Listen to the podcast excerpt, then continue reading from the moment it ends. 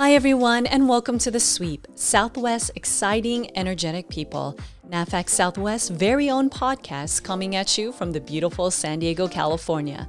And we're here talking about what the command is all about. We'll hear stories from various people talking about their experiences around the command, along with entertaining, informative topics. NAVFAC Southwest stands for Naval Facilities Engineering Command Southwest, and we plan, build, and maintain sustainable facilities, delivering environmental utilities and other critical base services. I'm Lynn Pence, your host, so let's get started. Hi, everyone. I have with me Captain Michael Oestereicher, who is the commanding officer for NAVFAC Southwest and also the regional engineer for Navy Region Southwest. How are you today, sir? I'm doing wonderful. Good. I'm at NAVFAC. and we also have Elise Maxerly, who is the Human Resources Director. So tell us a little bit about yourself, sir. A little bit about myself. Um, about 33 years ago, I couldn't figure out how I was going to pay for college. Okay. And I went ahead and applied for an ROTC scholarship. I picked it up, and my plan was to do a four year payback tour Okay. And then get out of the Navy. and uh, here Where we are you are. from? I'm originally from Colorado. Oh, wow! I'm a huge Denver Broncos fan. Oh, there you go. which causes a little friction in the workspace with the Chargers fans, Chargers. a few Raiders, a few 49ers fans. Do you ever go back home? We do. We typically get home at least once a year. Okay. I have family fam- in uh, Colorado Springs in Denver. So we go there ever so often. Yeah, it's a, it's a wonderful place, and I miss the mountains. That's right. Mountains, yes, definitely. What are your goals and visions that you have for us? Boy, my goals and visions. Um, at, the, at the end of the day, um, I see myself as um, a pulling guard for the entire team. And so my goal is to try to figure out how myself and the leadership team here at the NAVFAC Southwest Corps can remove obstacles for all of the people that work for us um, so they can do their job. And their job is to en- enable all of our supported commands. And at most of our bases, those supported commands either man, train, and equip um, sailors, Marines, and at Travis, airmen. And, uh, and in some cases, at some of our installations, they actually operate. So my goal is to figure out how to enable that support to all those supported commands because those sailors, Marines, and airmen are defending our nation. Great. So I know that you've been here for about a year. Correct. Correct. So what has changed in your eyes as far as within this year? Well, obviously, COVID has changed Yes. and impacted. Please enlighten us with that. it has impacted every single thing we do, um, and so it's it's stressed the organization. I think uh, personally, professionally, um, it's created a lot of angst. Um, it's also created some opportunities. So, who would have thought that we would have as many people teleworking as we do? And we're still meeting the majority of the mission requirements. Um, and so that's one thing that's absolutely changed, and we're continuing to work through it because all you have to do is watch the news on any given day, and there are spikes and there's valleys, and things are changing, and the rules are changing. And I would say probably every day or two we get new guidance from someone above us to tell us to change this, change that, and we try to figure out how to uh, put that into plain English and Right. into summary, summary form so that our workforce can implement it. Um, the other thing I'd say that has changed in the year that I've been here is um, a strong esprit de corps with respect to everyone rallying about why we serve and, and what is um, the purpose behind, you know, NAVFAC, right? Because it's not um, to get a paycheck. It's not to just finish a design, right? It's Right. to actually enable those warfighters to meet their mission requirements. And it seems like the more I get out into the field, although it's been a while since I've been able to travel to the field because of COVID, but the more I get out of the field, the more that it seems to be resonating with our workforce and, and kind of motivating them um, so that it's not just a hire, right? We're hiring a boiler mechanic who then is enabling the training to go on for the ship that's about to deploy to the Arabian Gulf or to the South China Sea. And uh, so I, I, I just get excited every time I go out to the field and see that they're starting to connect. And maybe they've always connected, and I just haven't uh, known that. But Right. um, they're really connecting with the mission support aspect of what we do. I like how you drive home the mission aspect because we were talking about, we always talk about this as far as supporting the mission, no matter what you do, whatever position you have within NAVFAC Southwest. That's that's the goal is to support the mission, right? yes, yeah. We had a great conversation with Vernon Hunt uh, on our last episode, and he talked about you know those unsung heroes, the folks that you you take for granted sometimes. You know, us working in this office setting, um, we take for granted how important they are to to ensuring that we can do uh, our jobs uh, and therefore further enable that mission. So I, I love how we've had these conversations and in tying together the criticality of every single person that we have in this command. Yeah, I mean, you know, I was my most recent site visit was to Naval Base San Diego, where we are renovating a building for maritime skills training, which is going to allow our uh, surface warfare officers and their um, entire um, conning team to train like they're going to be deployed, especially in a high risk environment where there's uh, other forces, there's lots of other ship, there's lots of other traffic, and, and we are enabling that through a construction project. Right. Likewise, the week before that, I was able to go to the um, MPO team, and they were doing some significant crane lifts, and they do them every day and they're loading radars and all kinds of interesting equipment on vessels that are getting ready to deploy. And you know, it's when you go and do those site visits, those field visits, that it reinvigorates. Holy crud! Yeah. You know, our team is making a positive impact every day for the fleet. BD Kathy kind of said the same thing when she kind of goes out there and just you know seeing the pa- faces and uh, really getting to know and talk to the people. Um, it's just it's a it's a good feeling. Yeah. And I, uh, I know, sir, one of your um, priorities for the command, uh, you have, I think, three key priorities that you have, and people is, is one of them. Um, can you talk to us a little bit about that? Yeah, I mean, it, in some cases, you might say it goes without saying, but at the end of the day, it's not going to be our processes that are going to enable the work to get done. It's not going to be our computers, and anybody who's ever dealt with NMCI knows that that's not going to be the enabler, right? But it's the people, and and quite frankly, that's why I go back to my goal is being the pulling guard, someone that removes barriers. Because if we can remove the barriers for our people, all the other priorities that we have as an organization will take care of themselves. And if you've got happy people, motivated people, people that are challenged, getting new experience, getting opportunities to train and grow, um, then they'll stay. And if they stay, that makes your job easier, at least, um, which I know is not an easy job. Um, but again, it's the people that drive our success.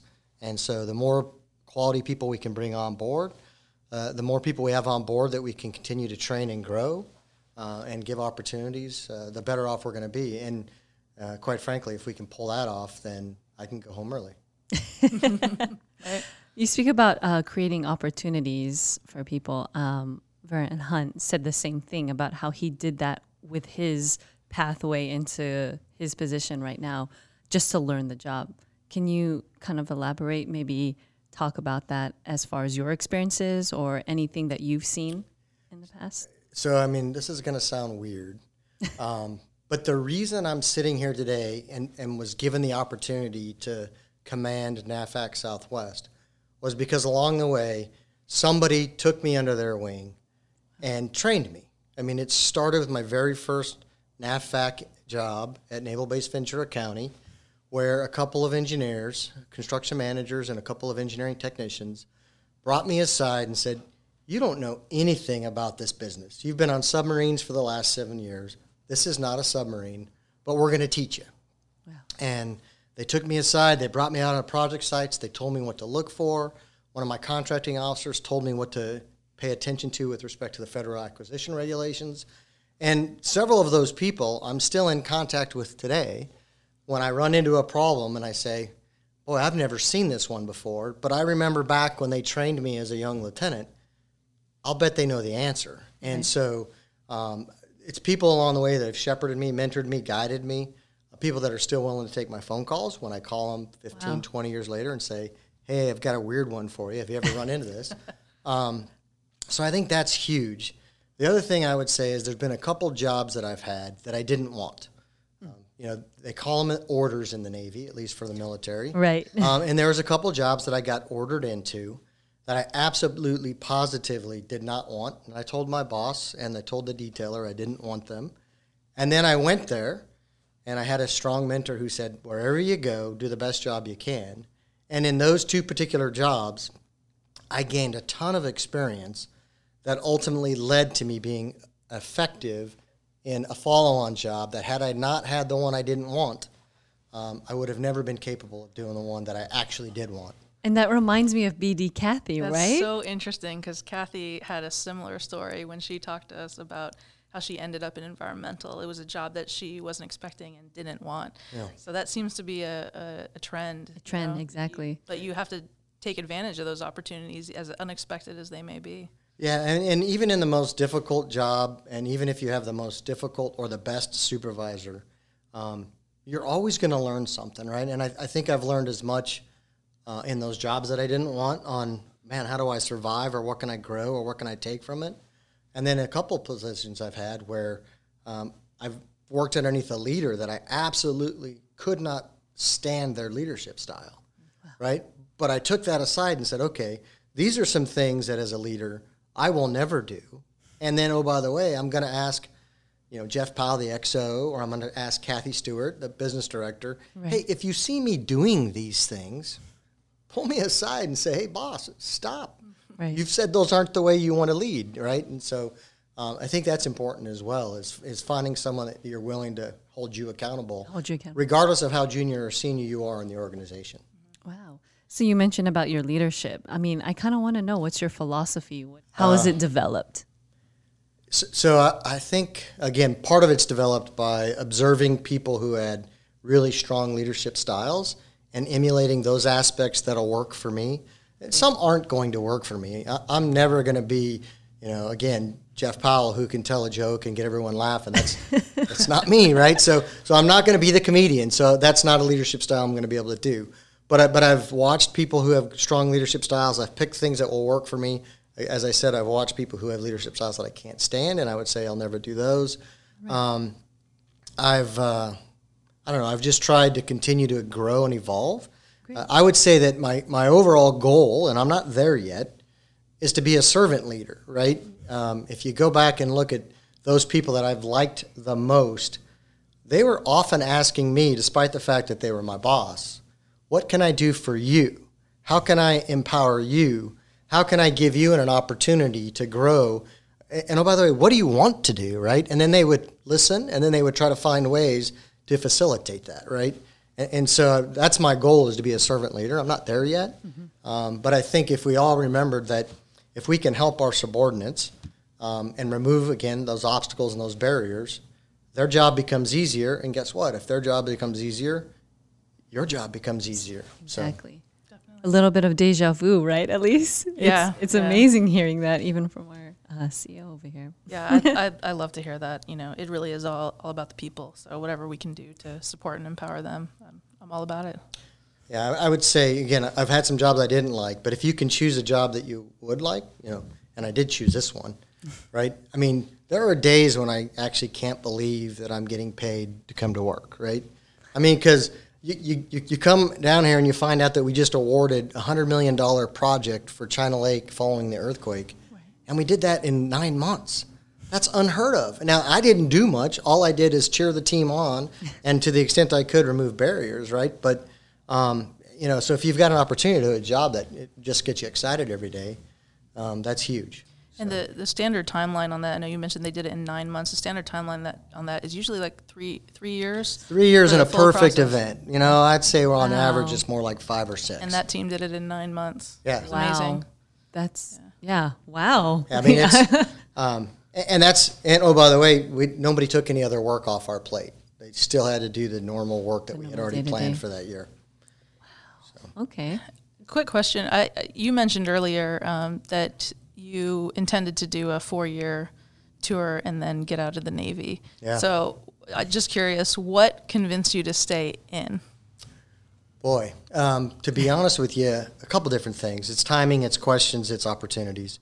Um, when I finished my time on board submarines that were deploying, I was actually working with a recruiter getting out of the Navy. Um, and the person that does our assignments called me up and said, hey, I know you've been at sea for most of your time in the Navy. If I gave you shore duty in Hawaii, would you stick around? And if you've ever been to Hawaii, right? Right. That's a little piece of heaven, right? And I had been there for a year and a half, and I don't think I'd even been to maybe one other island, right? So I was like, oh, yeah, absolutely, I'll take that. Um, and then while I was on that job, again, you never know what's going to happen. I bumped into someone in the Civil Engineer Corps, and I was like, well, what do you do for a living? And he's like, well, I'm a Civil Engineer Corps, which means we either, you know, we're CB, so we go out and build stuff in a, in a, in, a, in an environment that might be under attack. Um, or we do construction management with NAVFAC, or we do public works, right, which is lighting, utilities, all the things that make a base run or a building run. And uh, I was like, well, my degree's in civil engineering, but I haven't done that since I was in the Navy. I want to do that when I get out of the Navy, so this might be a good transition step. Um, and so I, uh, I had a great boss who said, if you really think you want to do that, go spend a couple weeks actually trying to do it. So I went and spent a couple weeks with the Public Works Department, and I went and spent a couple or one week with uh, uh, FEAD department, um, learning how to manage contracts. I didn't learn a ton, but I learned enough to know that the people that were in that environment enjoyed what they were doing. They were happy about what they were doing. What they were doing made a difference to the Navy. And I and uh, so I said, I went back to my boss and said, yeah, I definitely want to try to do a transfer. And he was again supportive enough to let me try, and then he supported my transition out of the community that he was in into this community. Wow, So it's amazing. yeah, it was pretty cool. So you mentioned that you're also a submarine guy. Yeah, kind of describe that. I've actually never really met someone that worked in that environment. um, boy, how do I describe that? So uh, I was on two different kinds of submarines. okay. I was on a ballistic missile submarine, and their job is to go out to sea for typically three months at a time Okay. with ballistic missiles on board and be a deterrent to any of our um, enemies that or anybody who might want to attack us to say, hey, if you attack us, we've got this submarine that you can't find, and it'll launch against you if you launch against us, right? So, Right. especially in the Cold War, but even today, it's a huge deterrent. It's one of the most important things the Navy does is the nuclear deterrent, uh, and then they call it the nuclear triad. And so, when you're on board that submarine, you prepare for what you would have to do and what decisions you would make if you were supposed to launch or not launch ballistic missile submarines. Um, and so you go out for three months at a time and you defend our country in a very quiet way. Um, and I found that interesting. Uh, and uh, it was I learned a lot on that first submarine. Um, and then after that, I was able to transition to a fast attack submarine, which are the ones that essentially go out and either hunt ships, hunt submarines to try to destroy them if necessary. Um, and with that, it was a completely different environment. It was really high paced. We did Oh, some wow. really cool operations, including with special forces. Um, so some of the things that we did, obviously, I can't tell you about, um, but it was so amazing that you couldn't believe you were participating in it. Wow. Um, and so, um, you know, and then you mix that in with a lot of time being underway with no windows. Um, and so it takes a special kind of person to be willing to do that. Um, but I enjoyed the fact that I did it. I learned a ton. that was your first job out of the um, That was my first job right out of ROTC, right out of college. Right. Um, I, I, they send you to school for about a year, year and a half to learn how to run a nuclear reactor and learn some basics about being a submariner before you go to your first sub. And then I, I did that for a few years um, before I went to shore duty. I've been in active duty for 29 years. Wow. So a little while for someone who thought they were going to do four and Well, get out. exactly. That's how I was like, oh, you're It's going amazing. that was the plan. Uh, but again, I go back to if you're having fun, why do something else? And uh, there's been a couple times based on family situations, based on kids, um, based on what was, you know, that my wife and I have had some long discussions about is it time to get out or not, and you know, kind of make a list of pros and cons. And um, so far, we've continued to say the pros outweigh the cons, and How are you enjoying San. Diego so far? I love San Diego. um, I spent five years in San Diego uh, with NAVFAC, th- uh, three years at Naval Base Point Loma Okay. as the public works officer, and then two years, partially NAVFAC, partially the region, as the assistant regional engineer for Navy Region Southwest. Uh, and I love San Diego. I mean, the weather you can't beat. Um, uh, you know, the food is also pretty amazing. You can get lots of variety, and you can get some great Mexican food inexpensively, and you know you find those hole in the wall You places all that theoretically nobody else knows about. about- but you know, and there's this huge line. You're going, wow, what? Why, why is that little building over there got that huge line, right? And so uh, my, my family and I love San Diego. Uh, my family has spent six years here because I did one year deployed to Diego Garcia Okay. uh, while my family was still here. Um, and my wife calls it home now. My children call it home. Um, so Don't we all? yeah. so I, it's going to take probably dynamite to try to get my wife to leave here and go somewhere else. Um, I also kind of wanted to know your year being here. Do you have any special memories? Um, boy, there, there's so many that I that I can't even begin to describe. So, uh, so so I'll do one that that you know just relatively recently. Um, we finished a lease arrangement with a private entity that's going to build a floating dry dock, and that floating dry dock will most likely be able to provide um, repairs to our vessels. And there's not enough ship repairs uh, capability on the west coast at all, but definitely not in San Diego. And so we ended up worked a really innovative deal, uh, real estate arrangement, where we're going to get some in-kind consideration. So they're actually going to pay us a little bit, um, as which is uh, pretty cool. But we're also providing a capability to the fleet that didn't cost the U.S. taxpayer a penny. Right? There was no milcon required, no repair project required. We just leveraged our land to meet a capability requirement of the Navy. Um, and, and so, and that was a really innovative team. And it took the whole team. It took our environmental people, it took our planners, it took our real estate folks. Um, it took a lot of leadership involvement to get us across the finish line. Uh, but at the end of the day, we did something really innovative that it's rare.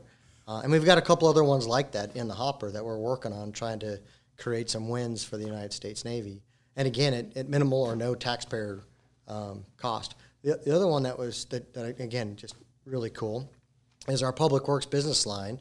And again, with real estate, with environmental, and with Public Works business line um, and contracting, recently put in place a deal that we're going to, at uh, Naval Weapons Seal Beach, we're going to put in a, a photovoltaic farm. We're going to use a piece of our land. And in exchange for using our land for a private developer to put that on our land, they're going to put in um, a, a emergency generators to provide additional resiliency to the base. If we ever have a power outage at that base, we'll have the first right of the power that comes off of that photovoltaic capability and its batteries. And again, that's one that's not costing us a penny. We're just leveraging our land and working with a private entity to improve the Navy's overall cost and resiliency. And you know, we've got three or four other things just like that in the hopper. Um, and then again, it's the people that are behind this stuff, working it day in and day out, that they run into a problem, they figure out a solution, and they just keep charging. It's uh, it's impressive. That's great. Do you have anything you want to say? Uh, no, that's uh, I, I love hearing this kind of stuff because you know even I don't really get to hear all that much about some of the projects that go on, right? I'm Yeah. they don't let me out much. no, but it's it's great to hear that. And, uh, do you have um, do you want to talk a little bit about what some of your priorities are that you've laid out for your leadership team to accomplish some of the great things that that you've just been talking about? Um, sure. Um, first and foremost, one of my priorities, and it goes back to the people piece, is safety. Right. Um, unlike our sailors and Marines that go downrange, put themselves in harm's way, may end up having to take a bullet to support our freedom. Um, our workforce in general does not have to do that, right? And so it's really important to me that every one of our workforce goes home in as good or better condition than they came to work in. Um, and that can only happen if we have a strong, effective safety program. We're very lucky. We got Jennifer Dunaway and a really strong team that are passionate about safety, and they've put into, in place um, some safety programs that we're exporting not only within our organization but across the NAVFAC enterprise um, to improve safety. And so, to me, that's one of my absolute priorities because um, we no no greater way to negatively impact mission than to have a critical person on our team get hurt and be out for an injury, right? Um, so that's one of my uh, priorities um, from an overall perspective. Um, working through the rest of the China Lake work. I mean, Congress appropriated uh, $3.2 billion um, in repair, construction, equipment funds to recapitalize that base after the earthquake. and that's huge. And it's a couple year effort, and we're about a year into it, right? July 4th and July 6th last year were when the earthquakes were. Um, and uh, so we made a lot of progress, and they're back to partially mission capable at China Lake. And our team's going to work through the next couple of years to make sure that they are fully mission capable, and quite frankly, probably even improve their capabilities by some of the efficiencies and effectiveness that we're going to put in place through our construction. We really want a representative from China Lake to really Yes, talk yeah. on this podcast. So oh yeah, you got to get Pete Benson, the PWO. Yeah. He, he's, a, he's a rock Yeah. star. I'm, uh, we've been trying to get uh, Jennifer and Earl to come out and talk. Oh yeah, they, they've been. I mean, since probably day one after the earthquake, they've had They've rolled up their it. shirt sleeves and been in it. And and they are. I mean, talk about things that make you excited, right? Those two have been so passionate and making such a positive difference in every to hear. aspect of that program. And they're still. I mean, if you you can ask almost any question about any aspect in any project that we're doing at China Lake um, that are in the in the works, and one of those two, if not both, can answer it. Uh, two really impressive individuals that work for us. Definitely agree. Yeah. So, um, another thing that's a priority for me is trying to figure out how do we survive this financial transition, right? Um, you couldn't make it any harder. We decided to change two of our financial systems for two new systems. And we decided to con- change completely how we charge supported commands and how we get funded with from supported commands all in the same year. And it's been a huge burden for our financial team. It's been a huge burden for our uh, PAs out there. Um, but on the other hand, we're, knock on wood, we're not getting calls from any of our supporter commands saying, you're not providing mission support. I'm not getting what materials I need. My buildings aren't operating. The projects aren't getting done. So, despite the fact that our folks are working tons of overtime, very stressed, um, we're working through it. And, and in several of things, again, so talk, going back to you know victories and things that make you excited. You know, our team came up with a process in the new financial system which we'd never been exposed to before, um, and we found a different way to use a module that had never been used to do contracting directly. And the way our team came up with that solution is saving the, uh, the NAVFAC enterprise 6,000 financial transactions minimum a year, all because of the innovation that our team here did. Uh, you know, Jolene uh, Robinson, Lucy Drew, uh, Lieutenant Brett Anstitt, who we stole from the field to help us work through some of these problems. Again, probably a job he didn't want, uh, but he's making us money because of his innovation and the way he thinks. Um, and so, again, uh, really hard problem set, but a team that's figuring out, working through it, um, and, and, again, blows me away every day and makes me proud to be able to serve with them. That's really good to hear. I know you've been to a lot of the the installations around here, and I just kind of want to get your thoughts on each one of them. Right? Right. yeah. So, so one of the things that you'll figure out about the probably 19 sites that we support, right? 10 Navy bases, eight Marine Corps bases, Travis. Um, each and every one of them supports a different aspect of the Navy or Marine Corps or Air Force's mission set. And so when you go to each one of those sites, what they provide to the United States is different um, the, how, the, how big they are, the concentration of workforce, the type of mission sets that occur there are different at each site, which means that some of our workforce are more robust, some of them are smaller, some of them have a skill set that no other site has. Um, but again, each and every time you go there, especially when you start going out and looking at the projects they're doing and interacting with the supporter commands that we support, um, to a person, they wouldn't trade their public works team uh, for anyone else in the Navy or in the world in most places. Um, the mission sets at each one are very impressive, and so, you know, Naval Base Coronado, it's got an airfield, it's got aircraft carriers that come in, it's got special warfare, it's got, um, you know, amphibious construction battalion, a huge different mild set. Plus, it's got a bunch of satellite base or sites that it's responsible for. Naval Base San Diego, probably one of the largest concentration of ships uh, well, definitely on the on the West Coast, um, and you know the mission sets that occur there are just impressive, um, and, and it's growing mission sets as well. Right. Um, you know, you go up to Naval Base Ventura County, and you've got the art research and development aspect that um, NSWC does up there, uh, Naval, Sp- uh, and then uh, not only that, but NavAir has amazing uh, And then there's new air platforms that are coming in there because we figured out that we do have a slightly underutilized asset. So there's additional aircraft that are coming to Naval Base Ventura County. At least from a research and development perspective, there's additional unmanned vehicles, both uh, submersibles and surface vessels, that are going to go there and do research and development.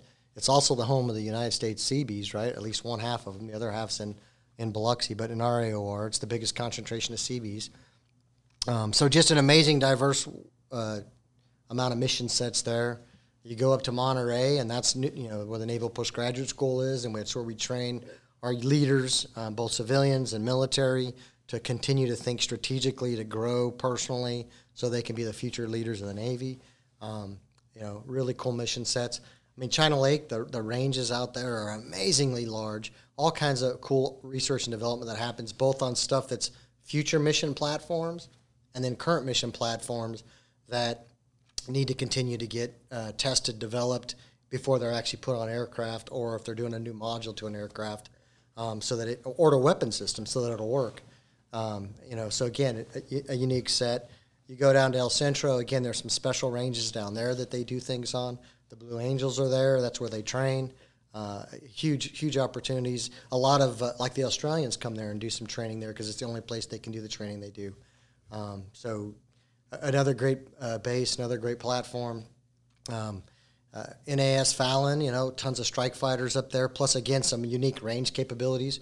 One, and that's another area that we're trying to grow. Right, uh, we've got a huge range up there, and we're trying to incre- in, in, increase our range complex.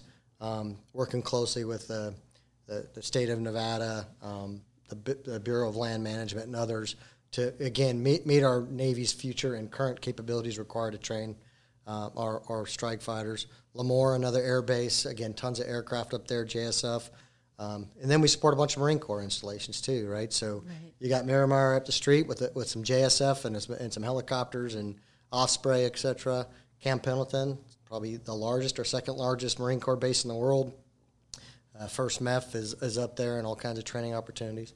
So I mean, uh, you know, you just keep going around our AOR, and uh, every single one of our bases has really one of a kind, uh, unique mission sets and assets that occur there, um, and our people enable right. that to occur every day. Um, Support so, the mission. Yeah. yeah. And, and so I, I would just uh, encourage for those people that work in our Corps, you know, down in the San Diego metro area, to the extent you can get out and really get your boots onto the ground for what's going on in the field it'll make you um, more passionate about every single thing you do. Uh, whether it's it. whether it's hiring, whether it's financial, whether it's contracting, whether it's an environmental assessment, whether it's a study, um, whether it's real property uh, inventory, all of that becomes uh, much more, uh, in my point, real um, when you can go out and see the sailors and marines that are using the fruits of our efforts. Right. So. So, um, any last words you would like to say? Yeah, so I, I, would just like to challenge everybody that works for us and everybody who is thinking about working for us um, that what we do is not just a job. Uh, all of our military, all of our civilians have raised their right hand, uh, taken an oath to support and defend the Constitution of the United States of America. I take that very seriously. Again, um, that's part of what makes me passionate about sticking around. That's part of the reason I've stick, stuck around for 29 years is because it's bigger than me, it's bigger than us, um, and it's absolutely essential to our nation. And uh, if, if we don't lose sight of that, then it kind of drives that mission piece, the why we serve. And if you keep that in mind, even the, even when you have to deal with bureaucracy, even when you get confronted with something that's hard, and you get the curveball that makes your job or your day harder than expected. Um, it, it motivates you. It's an internal motivator. So I would just ask everyone take that oath seriously. Um, and this may sound callous, but if you don't take it seriously, go ahead and look for a job somewhere else. I don't want to lose people, but I want the people that work here to be passionate about what we do and to know that what you do is important for our nation. Great. Thanks for your time, sir. All right, my yeah. pleasure. Thanks for listening to another episode of The Sweep. If you want to know more about NAVFAC Southwest, check out our website at navfac.navy.mil forward slash SW Careers. We have a lot of exciting new opportunities to join the team and learn about all the great things we do to help our facilities. Join us again soon for another episode, and we'll see you on the next one.